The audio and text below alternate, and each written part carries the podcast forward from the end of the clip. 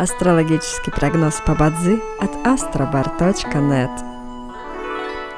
Бадзи основывается не на звездах и знаках зодиака, а на статистических данных китайской метафизики, поэтому далее вы услышите общий гороскоп для всех. Доброе утро! Это Астробар подкасты с прогнозом на 23 октября 2023 года. По китайскому календарю это день Дзя-Инь, что в переводе означает «день деревянного тигра». В этот день благоприятно устраивать свадьбы, подавать заявления в ЗАГС, начинать строительство, заключать сделки, подписывать документы, начинать проекты инвестировать, посещать врачей и приобретать активы.